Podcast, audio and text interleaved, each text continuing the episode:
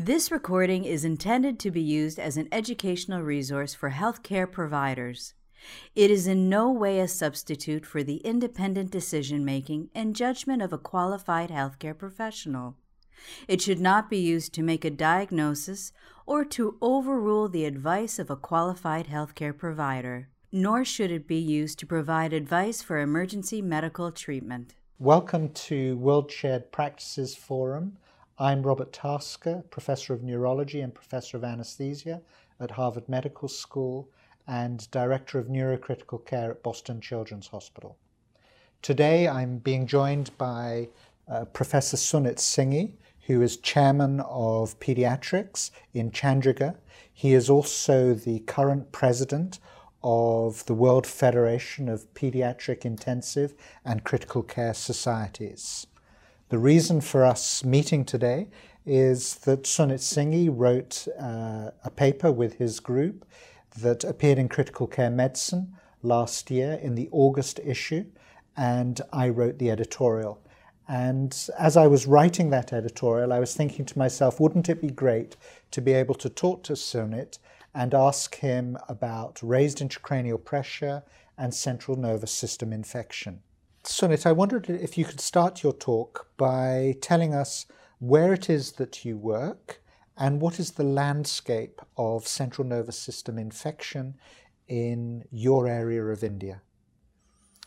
Thank you, Robert. Uh, it's really an honor to be here and especially speaking with you because you are one of those who had done so much work in neurocritical care uh, I would re- I would be happy to answer all of the questions that you would like to raise. But let me start by saying that Chandigarh is north of India, and I work in an institute which is particularly created for education and research, and we have only postgraduate education there. I'd been privileged to get a position there and move on, move there. CNS infections in India is one of the most important diseases that come to emergency as well as ICU. And we see all kind of uh, conditions, bacterial meningitis, meningoencephalitis, viral meningitis, tubercular meningitis, cerebral malaria, brain abscesses. But by far it's encephalitis and bacterial meningitis that are the common. And in my emergency, of all patients that we see, which is about 15,000 now, but from six years ago when we were seeing 12,000 patients a year, it, was still about 20% of all patients had CNS infections. And among them, there were meningitis and encephalitis in equal proportion. But when it comes to ICU, a lot more of meningitis get transferred there as they being treatable and encephalitis remains a close second. In 2010 and 11, we had uh, about 1,100 patients coming to PICU, among which 222 were CNS infections. So you can see roughly 20% of all patients again, and 140 were encephalitis. And so now the scenario had changed from bacterial meningitis to more encephalitic illnesses, and partly it is because of immunization and all. But what we have, interestingly, also some rickettsial infections and a persistent HSV, but most common is still Japanese encephalitis.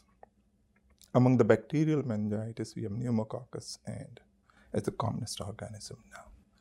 So it's a tremendous workload of all that what we do in ICU, and that's why it is natural that we remain interested in this. And we see a large spectrum of various encephalitis. But I would like to say here that it's not just we.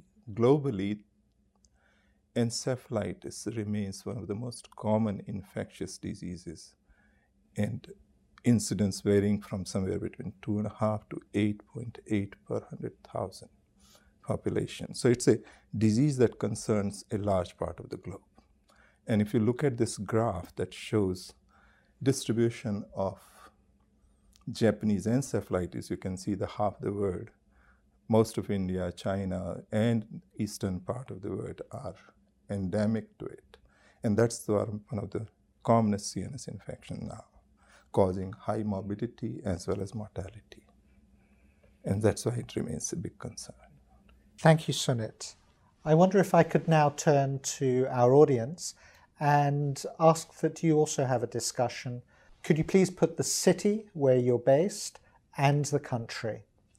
So here are the questions. What is the landscape of central nervous system infection in your part of the world? And what are the most common central nervous system infections that you see in children coming to your intensive care unit? Sunit, I wonder if I could now return to you and ask you to tell us about the problem of raised intracranial pressure in central nervous system infection. And in particular, if you could give us a few comments or guidelines about doing lumbar punctures in this group of patients.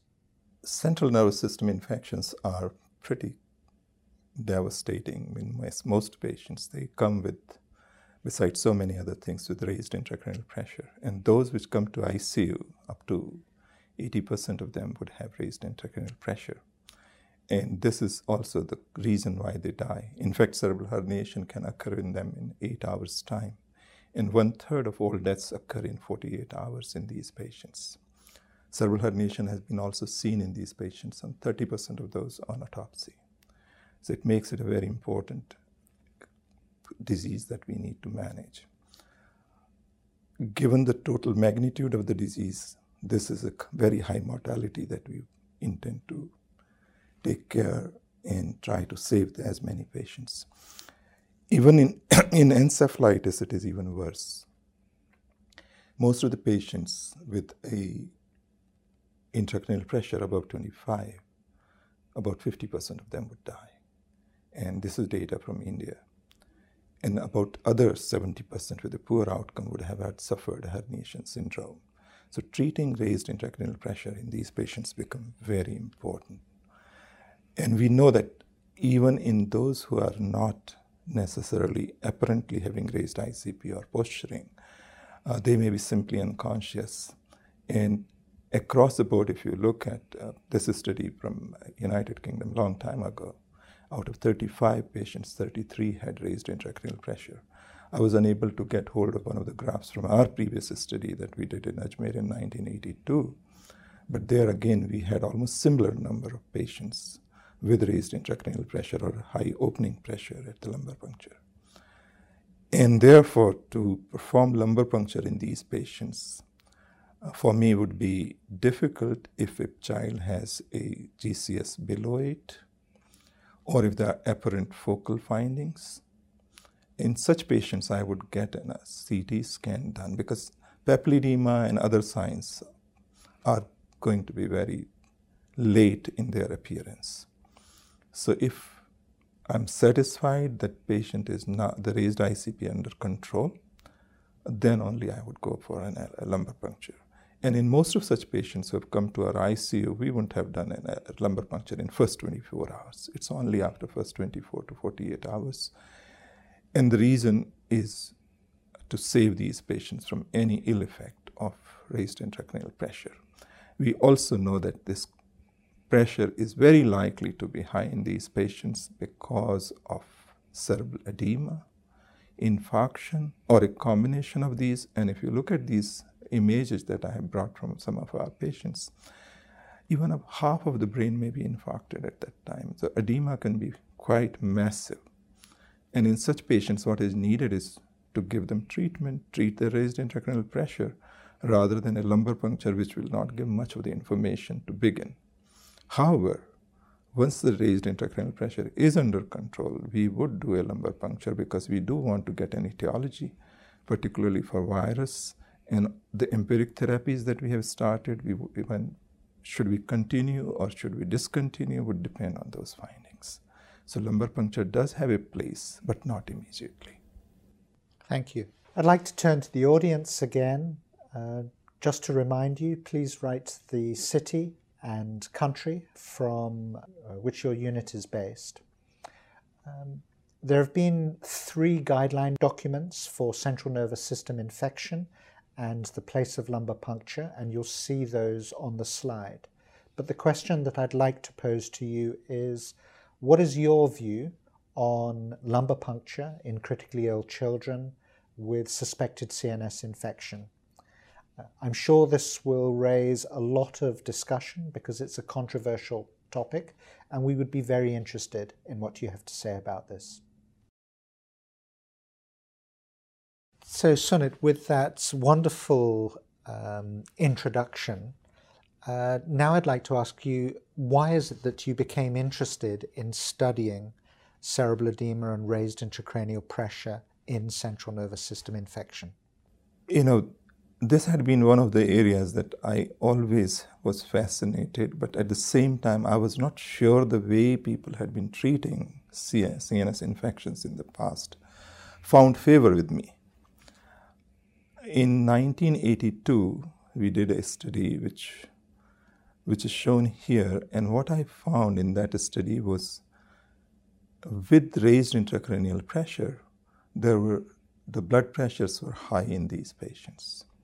And those who had high blood pressure, once the disease started coming down, they started improving. So very clearly when any treatment that was being offered, like diuretics or fluid restriction, they are going to adversely affect that blood pressure. And I was therefore not happy with this. And then we did one study uh, on role of fluid restriction, which was published in 1995 in PI, Pediatric Infectious Disease Journal, where we showed clearly that if we reduce fluid intake of fluid administration to these patients in first 48 hours, the outcome was adversely affected and they had higher mortality and sequelae. The third thing is uh, what we observed during this period was our patients who received mannitol, and this is unpublished data that I am showing here, where patients receiving mannitol with acute meningitis had three times higher mortality than those who did not.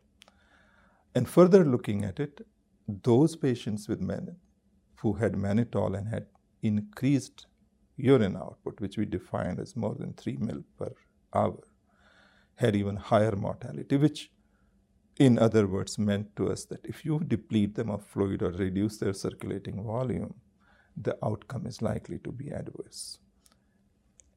And then, of course, the information from the literature that initially there is lower blood flow, which is related to increased intracranial pressure, and also these experimental studies which shows that autoregulation is impaired in experimental animals as well as patients with meningitis. And here, their cerebral blood flow becomes dependent on what is the blood pressure. And therefore, it became quite logical that if you manage blood pressure well, you can improve cerebral blood flow and reduce the cerebral injury. And that was the whole rationale for conducting our studies.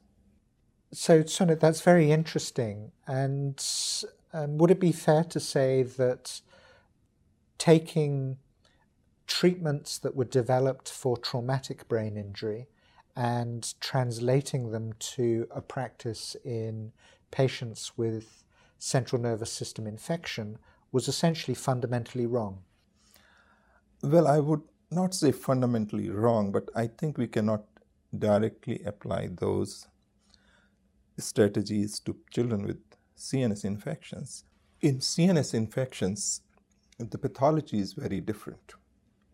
One, there is a global involvement, not focal. There is edema. There is impairment of uh, CSF formation and absorption, which doesn't happen with head injury, and also the cerebral autoregulation.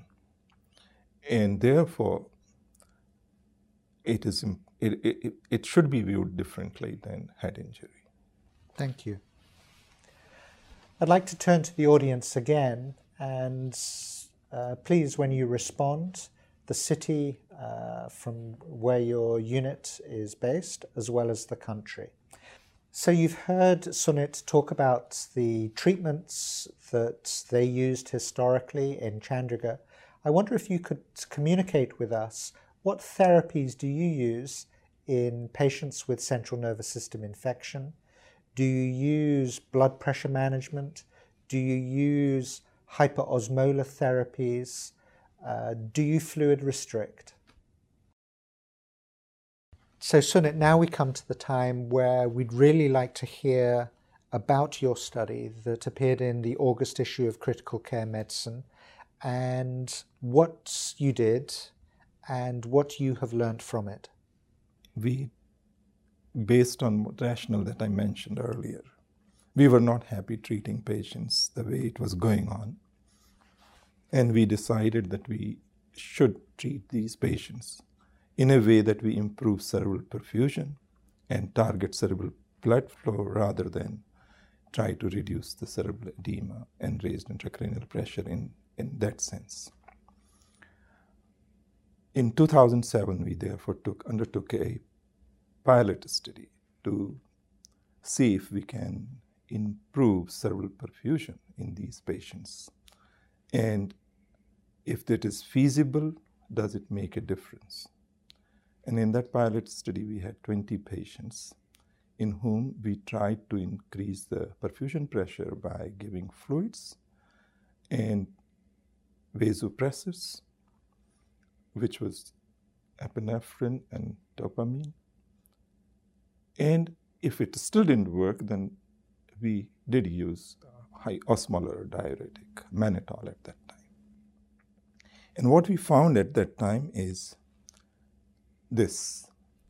What is shown in this graph is patients in whom we tried to improve the cerebral perfusion pressure by using fluid and inotropes had a remarkable improvement in their perfusion pressure by at least about 10 millimeters. But what was very interesting is that in these patients with improvement in perfusion pressure, the intracranial pressure, the ICP, which was being monitored, also came down. And that to me reflected the reappearance of autoregulation in these patients and that or that increased intracranial pressure was partly because of decreased cerebral blood flow, whatever the reason, whether increased intracranial pressure or because of the disease itself. But certainly improving cerebral perfusion pressure resulted in decrease in intracranial pressure. And then we thought that we should now implement it across the board and do a larger randomized study, and which we started in 2008. And from 2008 to 11, we undertook that study, in which we enrolled 110 patients with CNS infections.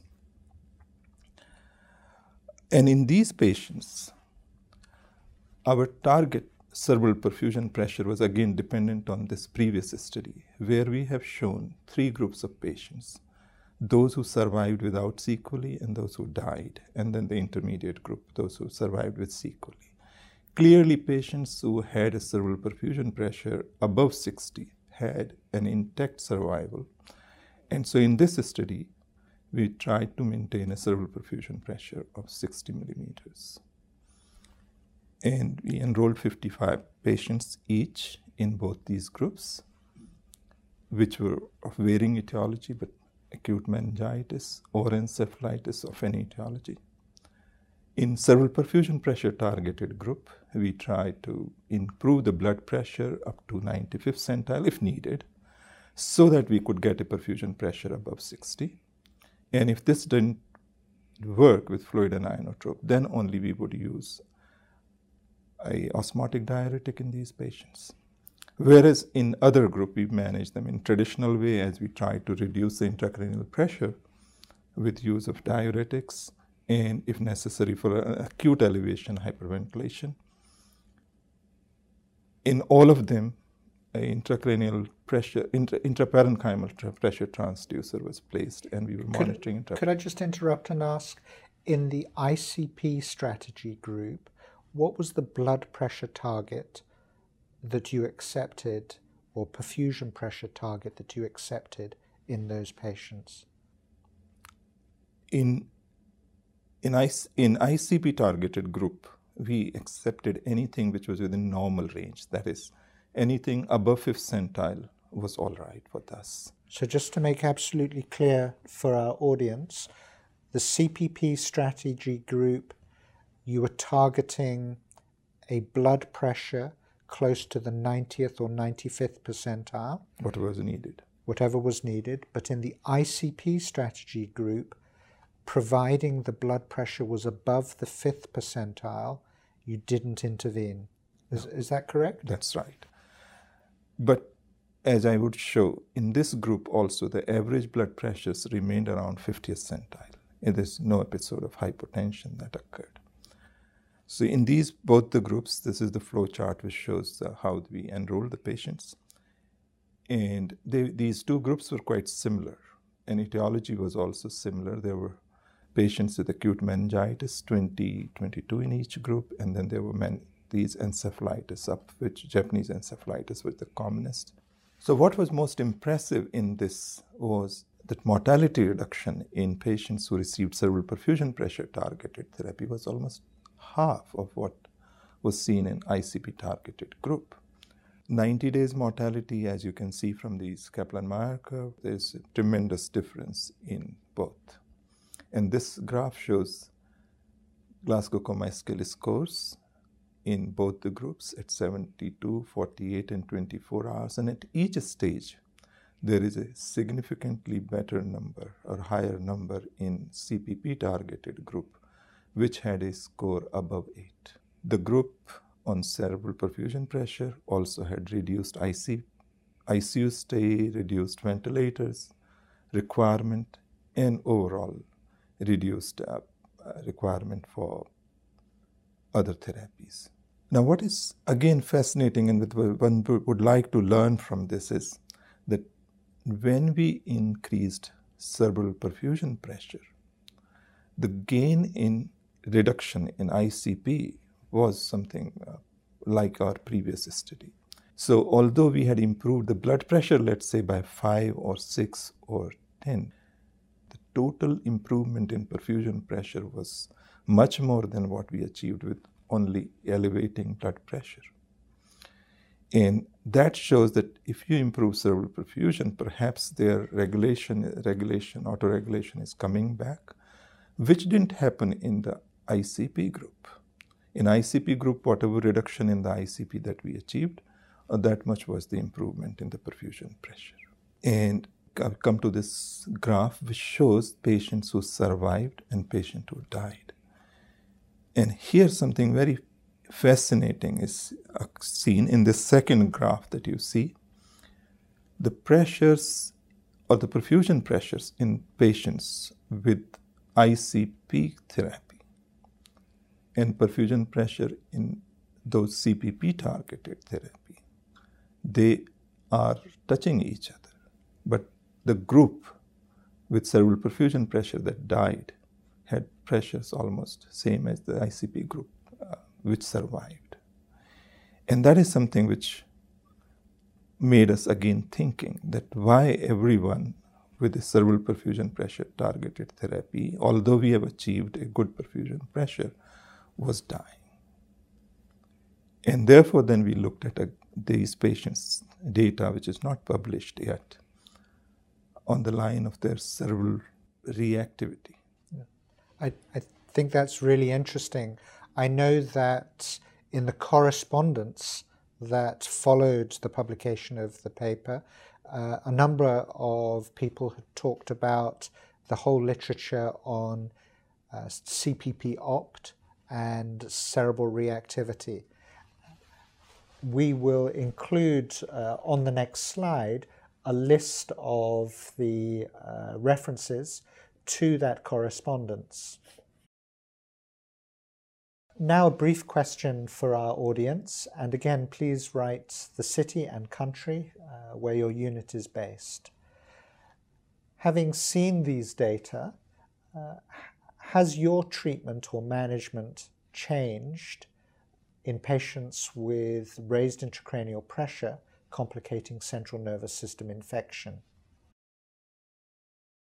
Sunit, before I ask you uh, and pin you down on exactly what you learnt from your study, uh, one of the things that I thought about as I was writing the editorial and commented at the end of my editorial was could you in fact manage these patients without an ICP monitor, but just with an arterial line or a blood pressure cuff and target the 90th and 95th percentile for age with blood pressure management?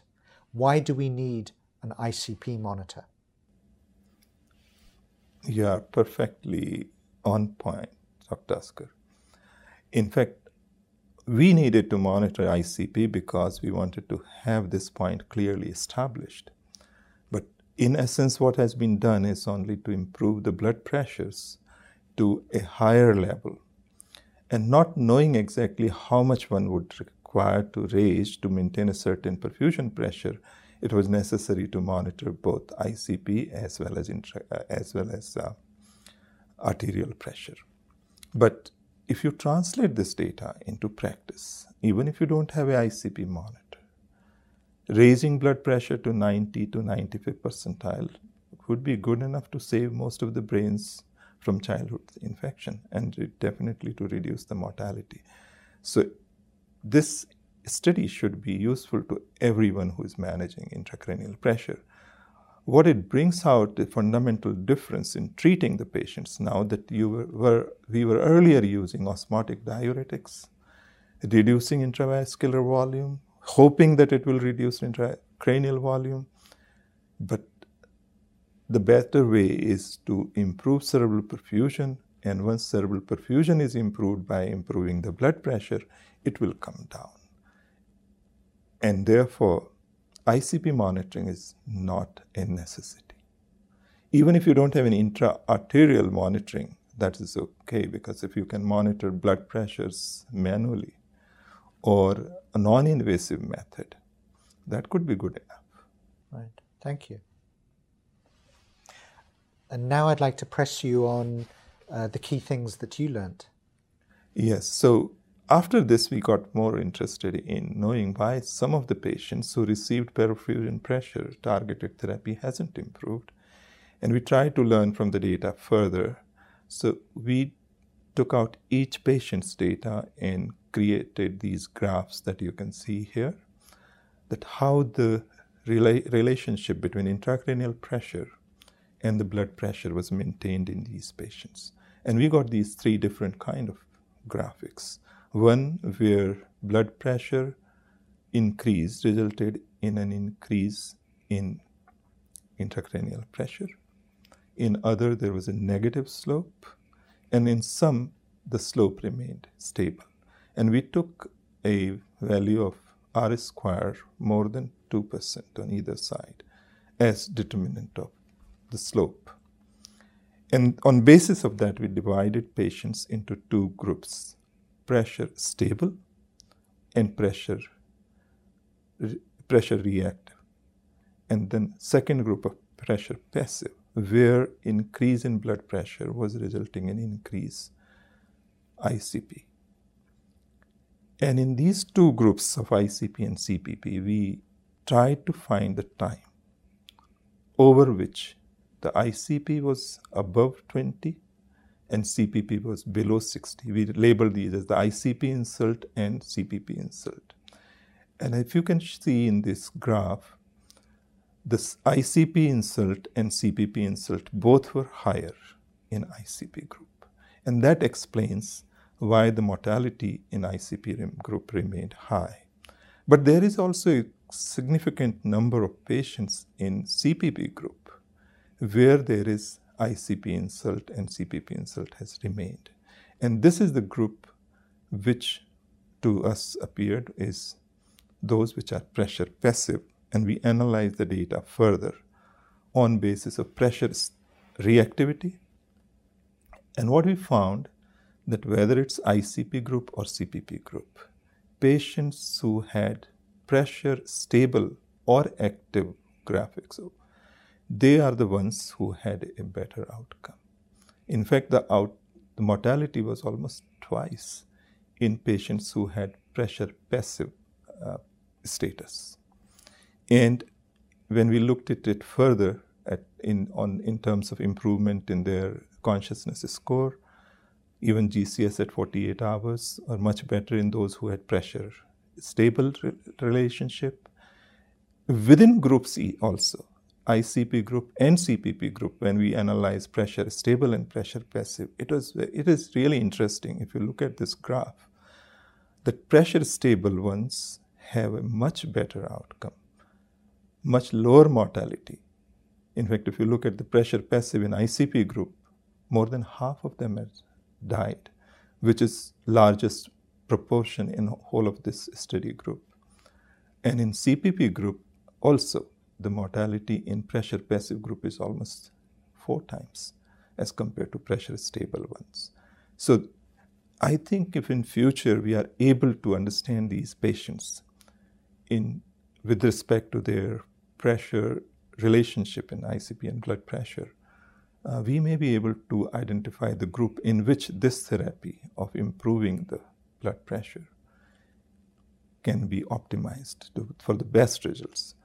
And if we can do it without measuring intracranial pressure, then only it can be applied everywhere. But till then, I think what we have learned is most patients would benefit by raising blood pressure and with the hope that this would improve the cerebral perfusion. And in somewhere it doesn't improve, at least it won't do any harm. But we also know from data from the published studies that cerebral perfusion pressure alone is not enough, and it, is, it necessarily doesn't result in improved oxygen delivery in every patient. And therefore, that group of patient we need to identify uh, for the next uh, work. So, thank you, Sunit. Um, one of the things that um, always intrigues me when I read papers is what does this person actually do? If I was to visit their unit, what actually happens? And so I've read your paper, I've written a bit about it, I've read the correspondence. So now I want to hear from you. So a patient with suspected central nervous system infection and cerebral edema appears on your unit, is mechanically ventilated.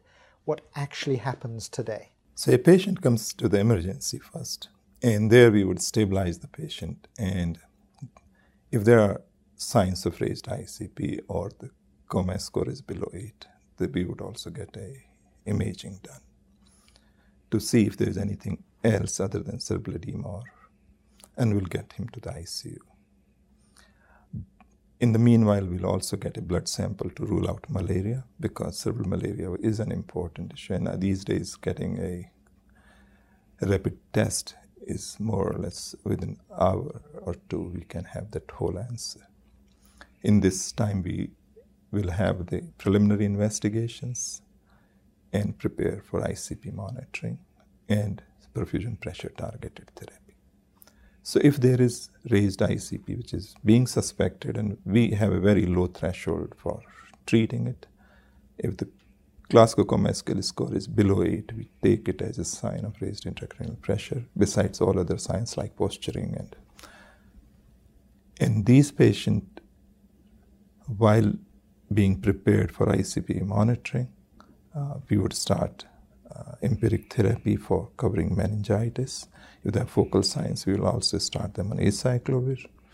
And once the ICP is in, we'll push for pressure targeted therapy. But at all time, we would try to maintain blood pressures above 50th centile in any case before the ICP is inserted. And so we are not averse to using so, a fluid bolus. So sorry to interrupt you. You said 50th percentile, but yet in your study you targeted 90th to the 95th percentile. So so is that what I would find if I visited your unit? No, this is the Im, Im, in the emergency. Okay. This is in the emergency. Once the patient has come to the ICU and ICP is inserted, we would target the 90th, 95th, whatever is needed to get to a cerebral perfusion pressure of 60. Uh, it would be unusual that a patient wouldn't get an ICP monitoring in our unit. But as I said, if I were to manage this patient without an ICU, I would try to keep the blood pressures on the higher side and never let them slip below the normal, uh, below the 50th. I'd like to turn to the audience again and uh, please uh, respond with the uh, city and country from uh, where you're writing. Two questions. Do you use ICP monitoring? Or can you find someone to put an ICP monitor in these patients? And two, what is your strategy now? Having heard uh, the discussion from uh, Professor Singhi, uh, what is your uh, management uh, for these patients? Thank you very much for joining us in this conversation that we've had with Professor Sunit Singhi. Sunit, I'd really like to thank you for such uh, a wonderful description of your paper and your uh, views on intracranial pressure in CNS infection. It's been really interesting for me. Thank you. Thank you, Robert. It is really honor and pleasure talking about all this, what we could share with the rest of the world. Thank you. This recording is a production of Open Pediatrics, a free and open access resource for pediatric clinicians worldwide. For more pediatric care materials or to join our global community, please visit our website at openpediatrics.org.